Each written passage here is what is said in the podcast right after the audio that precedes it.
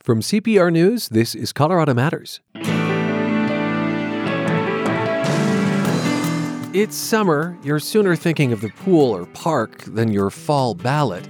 But we're keeping an eye on a key measure, HH, ostensibly to ease property taxes, in effect, though, doing more. I think it does go further than that. I, I think it's dealing with state revenue problem more generally and the ability to fund education in particular, but also other things that local governments do. Then, at the height of the pandemic, Johnny Howe saw a news story about a Colorado man who came out of the closet at age 90. It moved him. The thing is that at the time, I wasn't out yet, so watching his story inspired me to write to him Howe's correspondence with Nona nonagenarian Ken Felts turned into a love affair.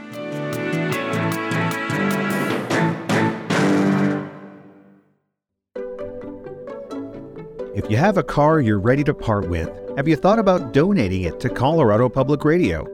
Car donations from listeners like you are a really important part of CPR's funding, and it's easy to do. Just fill out a form, schedule a pickup, and supply the title. Soon, your car will be on its way to help fund the fair, fact-based news reporting you count on. Get started at cpr.org/support. And thanks.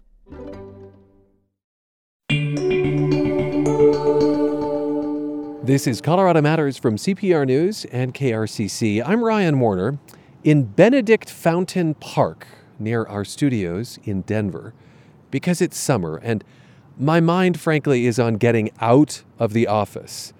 But like you, I am capable of taking in both sun and new information. Here to help us with the latter is CPR's Andrew Kenney, a member of our public affairs team. Hi, Andy. Hello, you're in your full summer outfit. It, legs showing. You are here with an eye towards fall, when a big item will be on Coloradans' ballots. And it's understandable if their minds are more on pools and parks than ballots these days. And frankly, I'm glad we're in the park right now because I have been stuck thinking about Proposition HH for weeks. And it's like whole property tax, state finance thing. And I just wanted to go outside, so I'm glad we did. we are actually surrounded by homes that might be affected by HH. That's right. So HH, if you've heard of it, you've probably heard that it is a measure to cut property tax rates. We're all going to be voting on it in November. But part of my interest in it and what we're talking about today is that it's only part of the picture. It could also take away Tabor refunds. It could loosen the state's spending limits and it could ultimately actually deliver more money for public schools. I mean, it seems like a lot for one measure to do. I guess remind us first how it got on the ballot. My, this breeze feels good. This breeze does feel good. Unfortunately, we have to keep talking about property taxes, though. Don't get distracted. This thing really seemed to spring out of concerns about property taxes rising. I think we all know this really hot property market the last few years has resulted in folks' bills going up like 30% is not an uncommon number for this coming tax year. And so lawmakers and other interest groups have been kind of negotiating behind closed doors for months about how to create a long term solution. What did they do? So, Democrats introduced this measure in just the last week or so of the legislative session, and they rolled it out and they voted on it.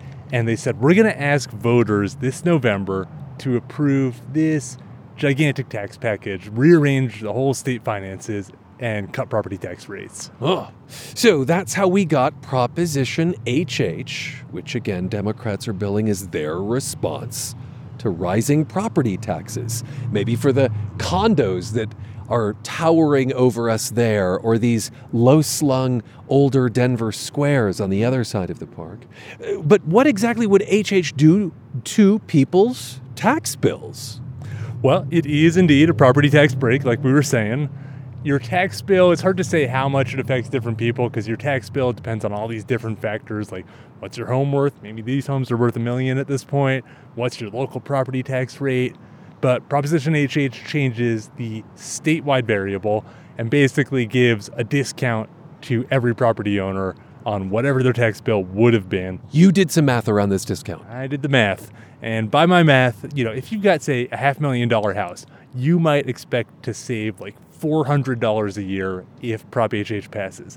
That's compared to what your bill would have been otherwise. So, like, your taxes will still go up as your values go up, but that's only half the tax equation. What's the other half? Well, the other half is something that most Coloradans know of and maybe love, maybe hate a little bit. It's Tabor refunds. Those checks that come in the mail that are from a kind of government surplus. Yep, the checks are one form of the Tabor refund. Basically, when the economy's hot, we all get money back from the government because the government's not allowed to keep that much tax money.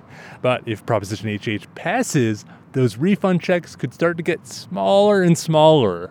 Basically, the government keeps more of your tax dollars, so your tax burden is going to go up in a way, too. So even as property owners are getting a tax break from that first side of the equation, they might be losing out on potential refunds. That's right. Actually, everybody would be losing out on potential refunds because those are paid out to not just property owners, but renters.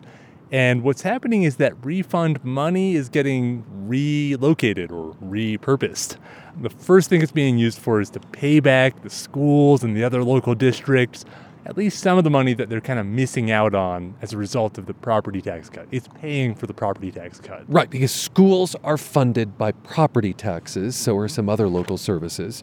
And if Colorado cuts property taxes, that would be less money for education. So the state's going to make up the difference. This is the interplay between the two sides. Yes, the interplay. The state's going to make up part of the difference at least.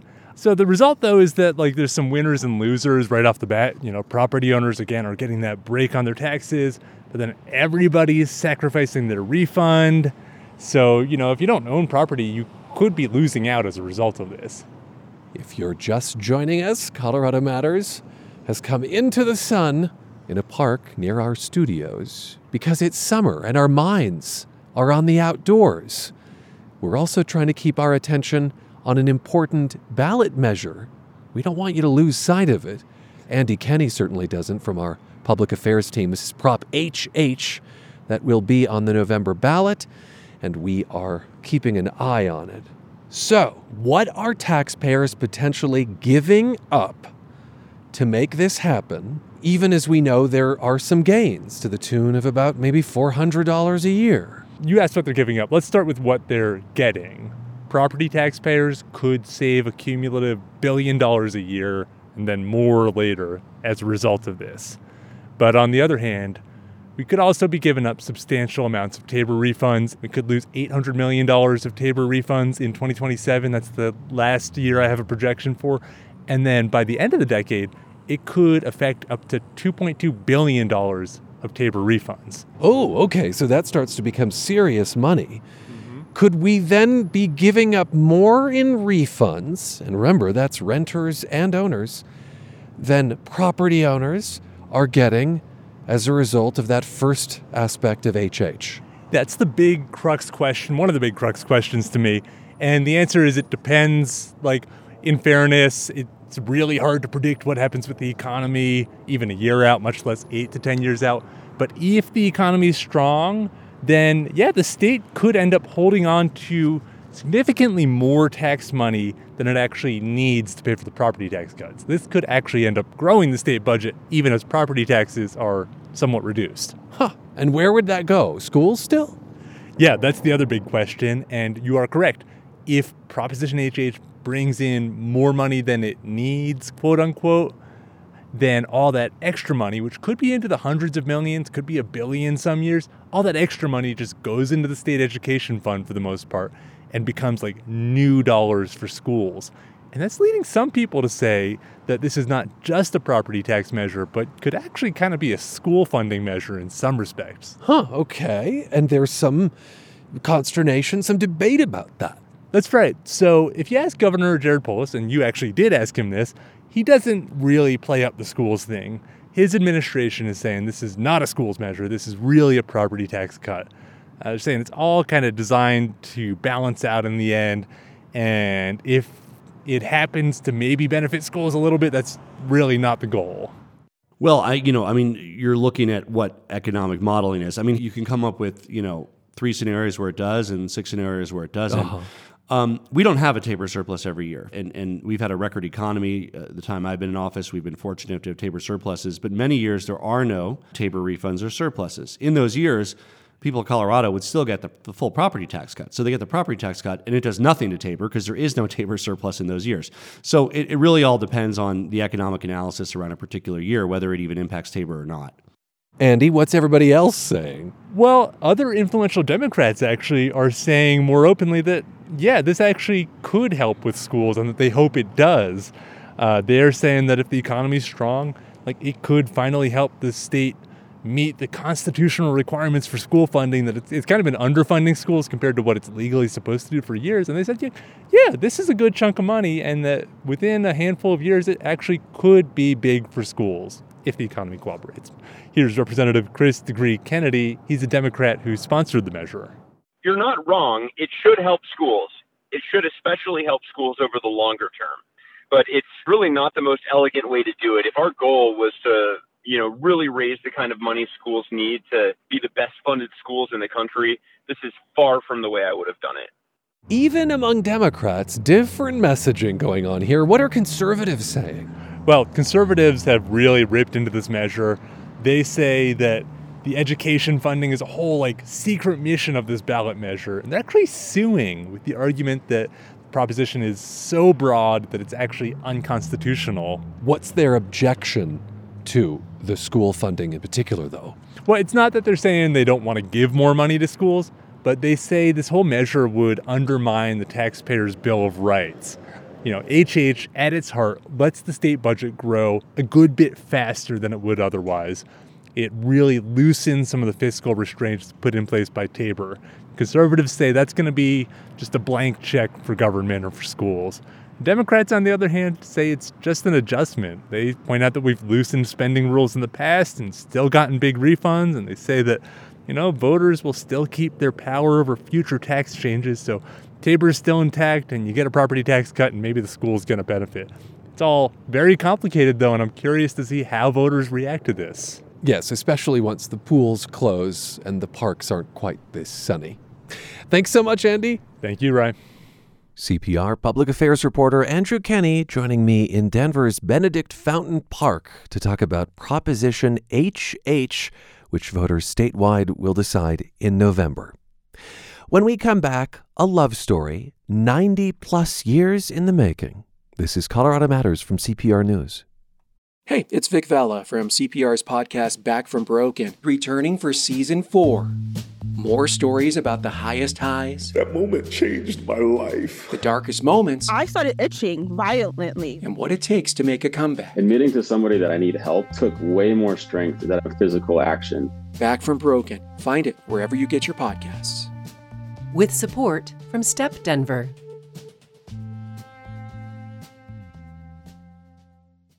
He came out of the closet at age 90. Ken Felts spoke to us back in 2021. During the pandemic, he'd begun writing his memoirs and remembered Philip, a great love he'd had as a young man, before eventually marrying a woman. When Felts shared his late in life coming out story with us, I asked if he imagined ever getting married again, to a man this time. No. you've done you've been there done that. That's correct. That's correct. Now of course if it was philip i'd marry philip again. Hmm. philip however died in 2013 so felts's no there was pretty solid. But as i've heard it said life is what happens when you're making other plans. Because ken felts of arvada has remarried at age 93 and ken congratulations introduce us to your new husband will you Thank you. My new husband is Johnny Howe, and uh, Johnny and I have been together about two and a half years. Uh, he's just the nicest thing, the best thing that's ever happened to me. So you met him what shortly after we spoke? Yes, he saw one of the programs that was being aired around the world, and he sent me an email suggesting that he would like to meet with me. Well, I was getting about 200 emails a day, and so I was pushing some of them aside while I was trying to uh, take care of some of the rest of them. So I don't know. A few weeks later, I ran into his, and he uh, had posted that he'd really like to meet with me, and I noticed that he was living locally. So I thought, well, that's good. I, I, that sounds okay. So uh, made a phone call and I asked him what kind of food he liked, and he said Asian. So uh, there's a um, uh, Namiko's restaurant near us, and I said we'll meet there, and we did. I had our blind date, and we Mm-hmm. uh, got there with our masks on uh, because this was during the pandemic. Uh, we went inside and uh, we're seated. We had a very nice dinner, but we didn't take our mask off until the salad was served. So that was the first time we actually saw each other. We found that we had things to talk about, and eventually uh, the place was kind of like we need to get out of here. And I said, okay, uh, let's go sit in my car, and we did.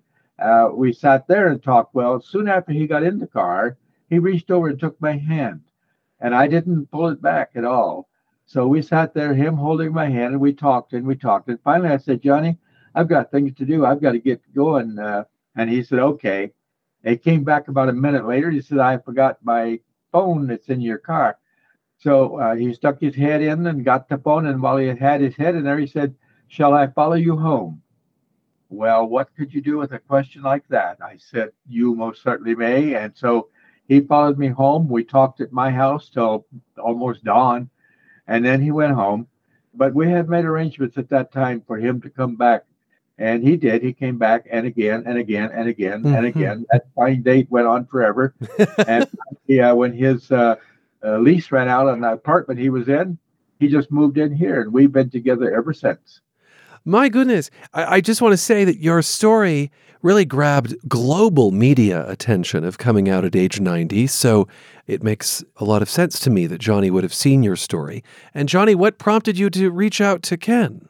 Well, the thing is that at the time I wasn't out yet, so watching his story of uh, you know never too late to come out, that inspired me to write to him, Hmm. um, letting him know that I really found encouragement from his story. Just said, thank you for uh, putting out that message uh, because it really spoke to me. I wasn't really expect a message back. You're obviously out now, and, and Ken's story then helped you come out. How, how old were you then when you came out, Johnny? Um, it was actually just last June, June 6th. Uh, that's when I finally decided to come out to my family. And now I'm, I feel like him, I'm free. Hmm. yeah. And how old were you then? Oh, I was 33. So you're mid 30s now. Correct. Yeah. Okay, so Ken, this is a May December romance, I guess. Well, maybe, yes. Although the numbers are something in your head, they don't mean a whole lot. It's our feelings that mean the most. What do you remember talking about, Johnny, at that Japanese restaurant?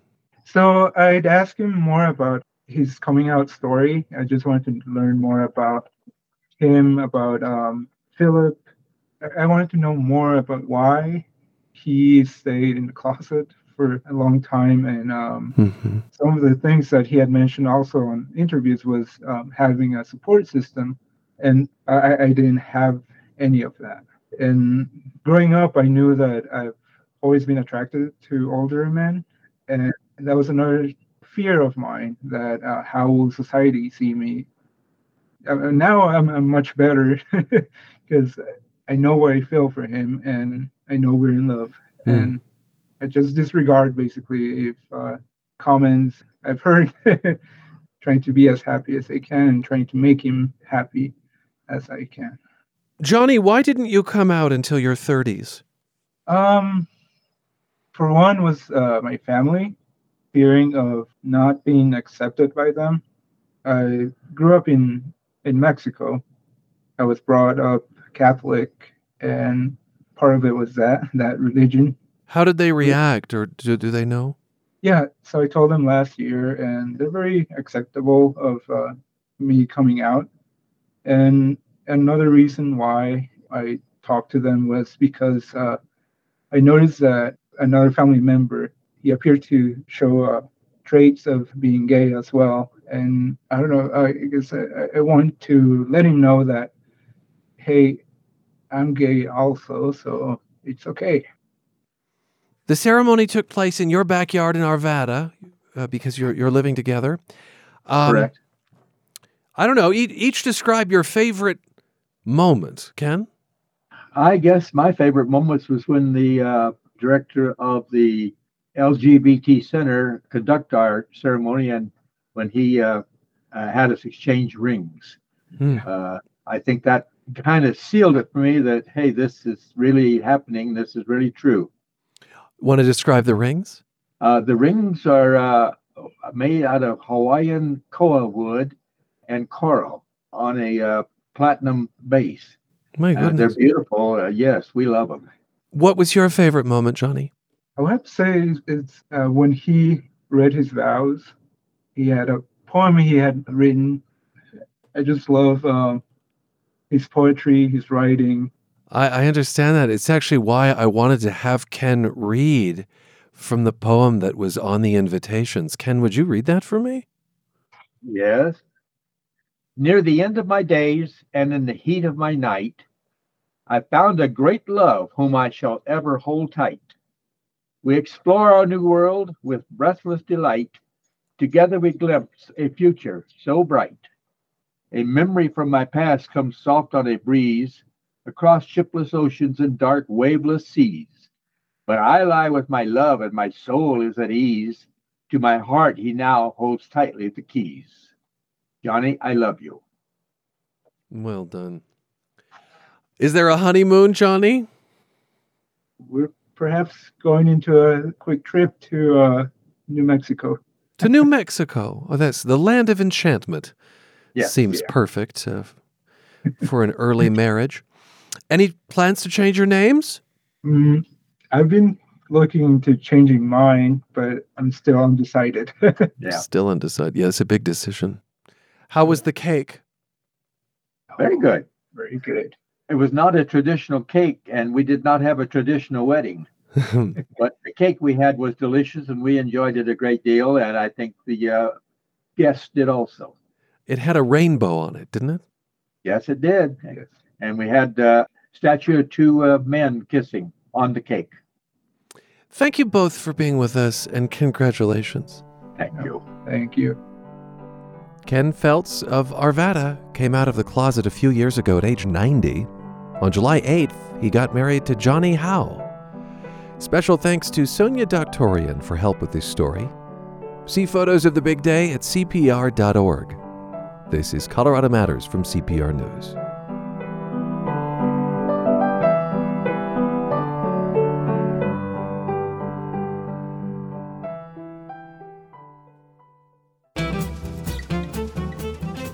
A small monument in Denver marks one of history's more prosaic moments. It reads On this spot, in 1935, Louis E. Ballast created the cheeseburger. Colorado's first drive in, the Humpty Dumpty Barrel, once stood at Firth Court and Speer Boulevard. A truer statement on that monument might read that the first trademark for the cheeseburger was awarded there as eateries across the country make earlier claims to the invention of putting cheese on a patty served inside a sliced bun. But less ambiguous is the origin of another diner favorite. 1893, Cripple Creek brewer Frank J. Wisner gazes east to Cow Mountain. Its snow covered peak above darkened slopes inspires him. He drops a scoop of ice cream into a mug of root beer, inventing the root beer float, or as he called it, the Black Cow a Colorado postcard from Colorado Public Radio. You're back with Colorado Matters from CPR News and KRCC. I'm Ryan Warner. Free meals go to any Colorado student who wants one starting this fall. Research shows it may be the healthiest meal kids get all day. Well, school nutrition directors gathered in Denver recently to discuss how to make cafeterias more appealing, and they sampled the latest trends in school food. Here is CPR education reporter Jenny Brundin. Danielle Bach and her team have already developed a plan of attack. They're looking onto the Colorado Convention Center's 584,000 square foot show floor. We think ahead about the folks that we want to talk to, the type of products we're looking for, and we hone in on those people. She's the nutrition director for Greeley Evans School District 6. Her big question are there better ways and items to plan, cook, and serve her 22,000 student district? As districts gear up for the launch of the voter approved Healthy School Meals for All, Greeley might be a test. It's already been offering free meals for all for the past three years. 94% of Greeley students ate at school at least once this past year. Now, my staff think that we can serve 100% of kids, and I tell them that's a lot of meals. so I'm going to shoot for 95% next year. That's what I want. Let's start with packaging. Packaging? Yeah, packaging. Students pay attention to that now. What if I can get 94% of our students to eat with us 100 days out of the year? By adding something that is convenient and attractive. Box looking at a sleek sandwich wedge in upscale looking compostable packaging, something students might see off campus. I'd like to know about these. Yeah, these are what we call our grab and go green line. So these are a 99% compostable product. It uh, costs, but Greeley 6 executive chef Chris Simmons says there are trade offs. Because when you have packaging like this, you're also not having to wash the dishes. You don't have the tray coming back. So you're saving the water and the soap and the chemicals for, for doing the dishes. And what we're hearing from the generation of kids that we have now, even as young as third and fourth grade, is stop putting our food in plastic kids want recyclability and kids want a greener solution. Denver Public Schools nutrition director Teresa Hafner says kids, however, are also influenced by billions of dollars in marketing, and she's got to compete with that. Though 62% of DPS students are eligible for free and reduced price lunch, just 30 to 40% took breakfast last year. 55% took lunch. Hafner's banking on next fall's free meals for all and a later start time for older kids to boost numbers. And we feel that we might capture more kids who want to eat breakfast a little bit later. Maybe they weren't hungry for it at 7:30 in the morning, but maybe they are now at 8:30. Even higher income districts expect to be serving many more kids. Douglas County used to serve a quarter of its students. It's expecting a 40% increase in meals served. Cherry Creek School will increase by 30%. This is so exciting. I am super excited about this. There's something else at this conference to entice a new generation of students. This is jackfruit. It's a massive green fruit from Asia, but when cooked, it's a vegan or vegetarian option to pulled pork or chicken. She tries an enchilada bowl using jackfruit from a Dole representative. Here you go. Let me get a piece of cilantro on there for you. And it's going to have uh, brown rice, some black beans, a little bit of green enchilada sauce. Hafner loves it. School directors are looking for alternatives to meat, which is hard on the environment. A whole section of the show floor is devoted to meat alternatives. Along with Denver, Greeley 6 has a sizable population of Muslim students who don't eat pork and some other prepared meats. This looks like whole muscle. It looks like a real chicken nugget. Danielle Bach tries a plant based nugget. That is really good. What is the, the protein? What are we using? What's this made out of? Soy protein and have a taste and texture that really mimics that of chicken. We went with soy protein. The Rebellious Foods booth is hopping after some students from Littleton gave them rave reviews in a conference session. Chris, how would we use that? My first instinct would be to use it for like boneless wings. The wing bars have been really popular in our high schools and boneless wings are in really high demand. Whether it's packaging or funky new alternatives, the goal is to keep kids either in or somewhere near the building during lunch. Simply put, it fuels them to learn. None of us function well when we're hungry. Kids are no different. So when we're nourishing them, they're going back into class and they're succeeding. Jenny Brundin, CPR News. There are new efforts to pass Spanish onto the next generation in Colorado and to preserve a dialect specific to southern Colorado. Everywhere I've been in the quote unquote Spanish speaking world outside of northern New Mexico and southern Colorado has never heard of or nor do they even use the word Puebla. And that's the only word we know for frying pan, whereas the rest of the Spanish speaking world uses the word sartén. Aaron Abeyta co directs a homeschool consortium in Antonito. They are part of a pilot with a group called the Language Preservation Project. Denver Public Schools is also working with the group. I wonder what problem you saw in the community that you wanted to address.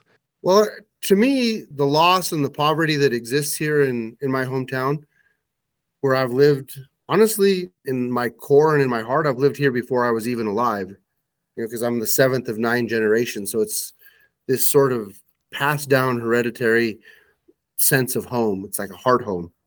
And, uh, but the poverty and the generational poverty that exists here has at its roots colonialism and loss and fear and doubt and all of those things which colonialism, in my opinion, breeds. But the first thing that was outwardly taken, you know, were tangible things like land and water and civil rights and things like those. Then the assault on language happened.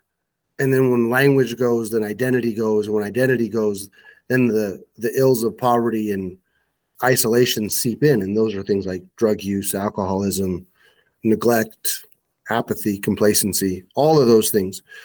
So to us, language was one of the linchpins because language is the way back into identity. And identity is a way into understanding who we are and where we're from, and knowing where we're from and who we are.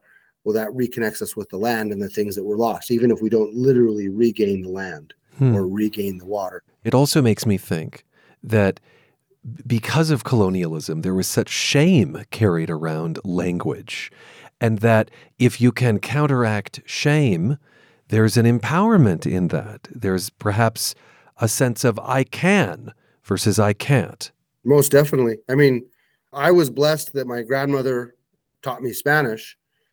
Uh, and this is not to be derogatory or disparaging towards my parents, but my parents were literally beaten in school for speaking Spanish. So when me and my siblings came around, as any parent you would hope would do to protect their child or children in our case. Mm-hmm.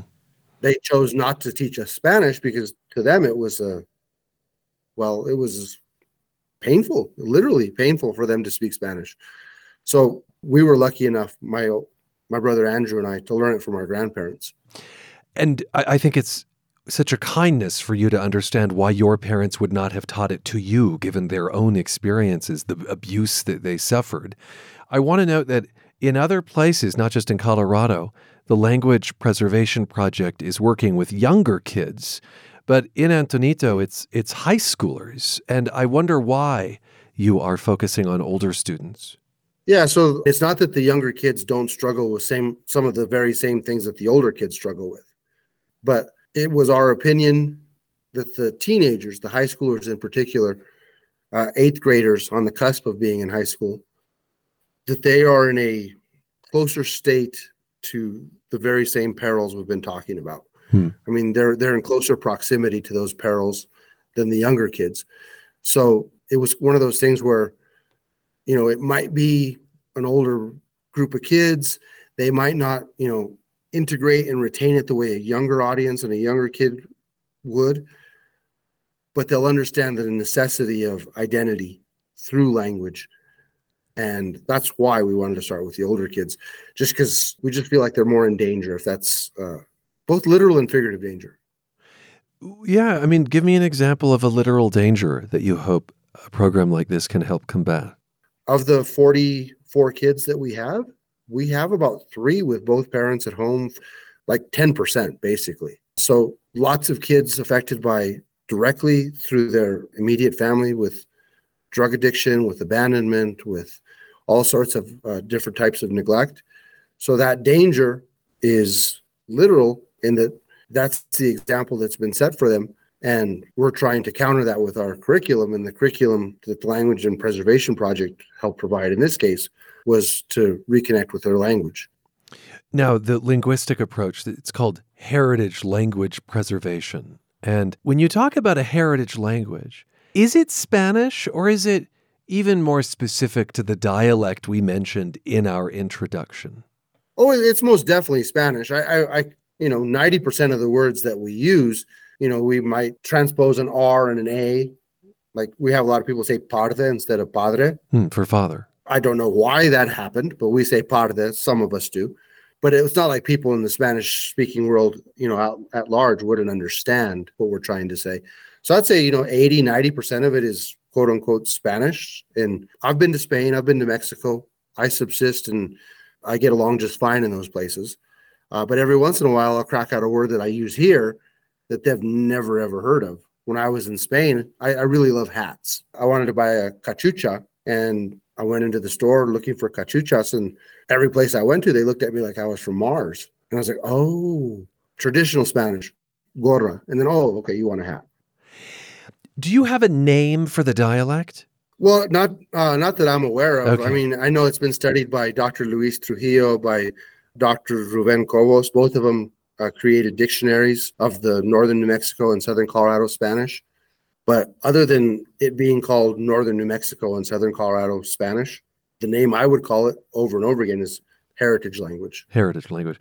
And and it is a mix as well, the remaining percentages. There's yeah, French. Spanish, Nahuatl. Yeah, there's definitely some French in there. We use a word hen, which some people understand is a mosquito, but most places refer to mosquitoes as zancudos or mosquitos. But the hen is a indigenous Nahuatl, you know. So uh, we use that word around here, and very few people that I know of would choose to use that as an indicator of a mosquito. Ute as well, right? Yeah, so like we have uh, some villages, one of them Mogote, that's a Ute word. It's weird, right? Because we're isolated, you know, just because of rural community, high elevation, just far from any metropolis, really. But linguistically, we're so integrated, at least in the heritage language. It's it's kind of cool in a way. Uh, it speaks to conquest too, though, and it speaks to colonialism. It speaks to you know, manifest destiny and all those things. But the fact that all of those things were preserved in one dialect in one pretty small location is pretty unique if you think about the enormity of the entire globe. Back to Spanish specifically, I'm curious what portion of kids in the school speak Spanish? In our particular school, Yeah. zero percent. Mm-hmm. We have two or three kids of the of the forty some that we have that understand it pretty well. Uh, we had a couple of kids that were really good at the you know what I will call book Spanish or traditional Spanish because they've you know had it previously like as a as a class, so they knew some of that relatively well. But no, none of our students speak it as a first language. Here's a student of yours named Sierra talking about how growing up, her parents didn't speak Spanish, but then she moved in with her grandparents who did. I think you'll probably recognize this story uh, in your own experience. I started picking up all of like the little sayings that they would say and how they used to like speak in Spanish to each other when they didn't want us little kids to hear or if like oh we're going to go blah blah blah over here in Spanish and so they can go by themselves and not have to take a bunch of kids. You mentioned the abuse that is part of this story. I mean, that's certainly one reason a language isn't passed down. What, what are other barriers? Well, I think that abuse leads to this sense of shame. I mean, to speak your heart language and then to be told that that is wrong, and not only so wrong, but so wrong as to be beaten for it, creates a sense of shame and the sense of fear. And it's my opinion. I don't know that there's any scientific data to to back this up, but that that shame is passed down and it manifests itself in these different ways that we're not even aware of. So by the time it hits, you know, 2023, and you have high school kids that are trying their best to speak their heritage language, that shame may be captured in the moment. Oh, I screwed that up. You know, I shouldn't have said it that way. How embarrassing. But that shame is not anything new if you look at the at the way that the parents, our parents, being beaten in school for speaking Spanish, theirs was a different sort of shame. Mm-hmm. ultimately it's the same thing. I'm ashamed of speaking spanish.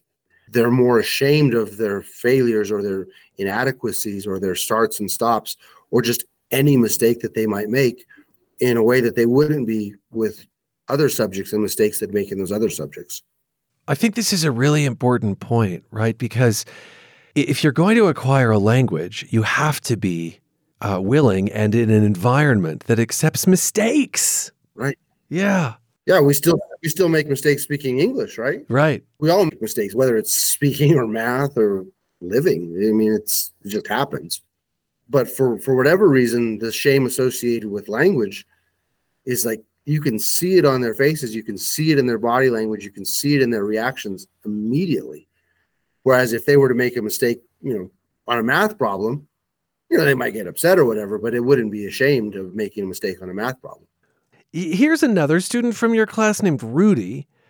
He said he wants to learn Spanish to keep it alive here and to expand his horizons, to talk to more people in his own family and in the world. And he said he eventually wants to pass it on to his own kids. Because it's a part of their culture, it's a part of their history, and it's what my parents, their grandparents, their parents have done throughout the years, and I'd hate to be the one to break it. Rudy made those comments after your final project. Um, how does it feel to hear him say that? I'm actually a little choked up, if I'm being honest. There's something happening to my eyes right now. Um, but no, I, I mean, that's the mission of our school, and that's the reason for the project in the first place. And that's just spot on. What what did you have the students do in class? Like is there a tactic that people elsewhere in Colorado could replicate, whether it's in school or just within a family?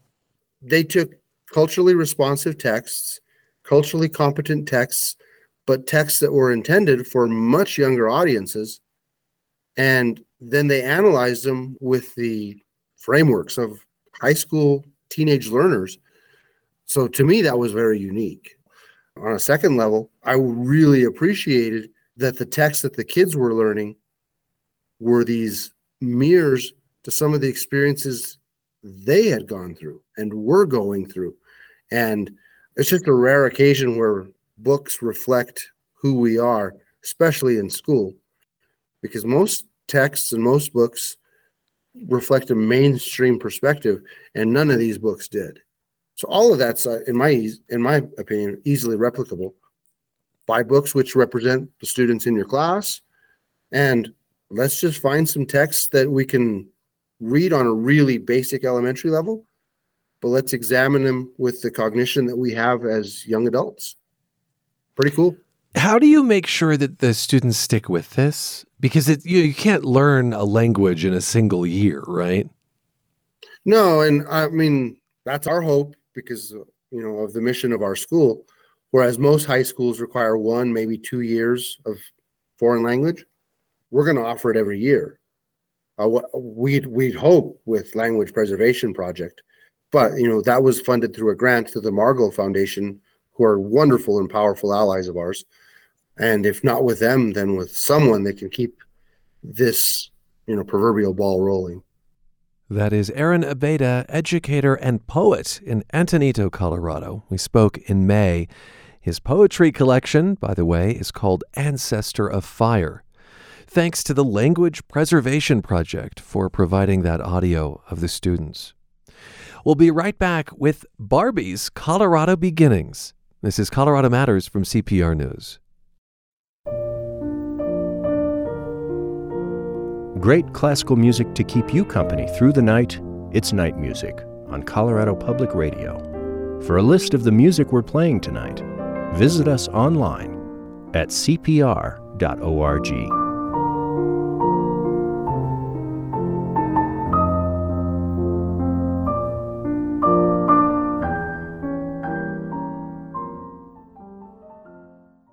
From 1959, here's a TV ad for a new American toy. Barbie's small and so petite. Her clothes and figure look so neat. Her dancing outfit rings the bell. At parties she will cast a spell. Purses, hats, and gloves galore. And all the gadgets gals adore.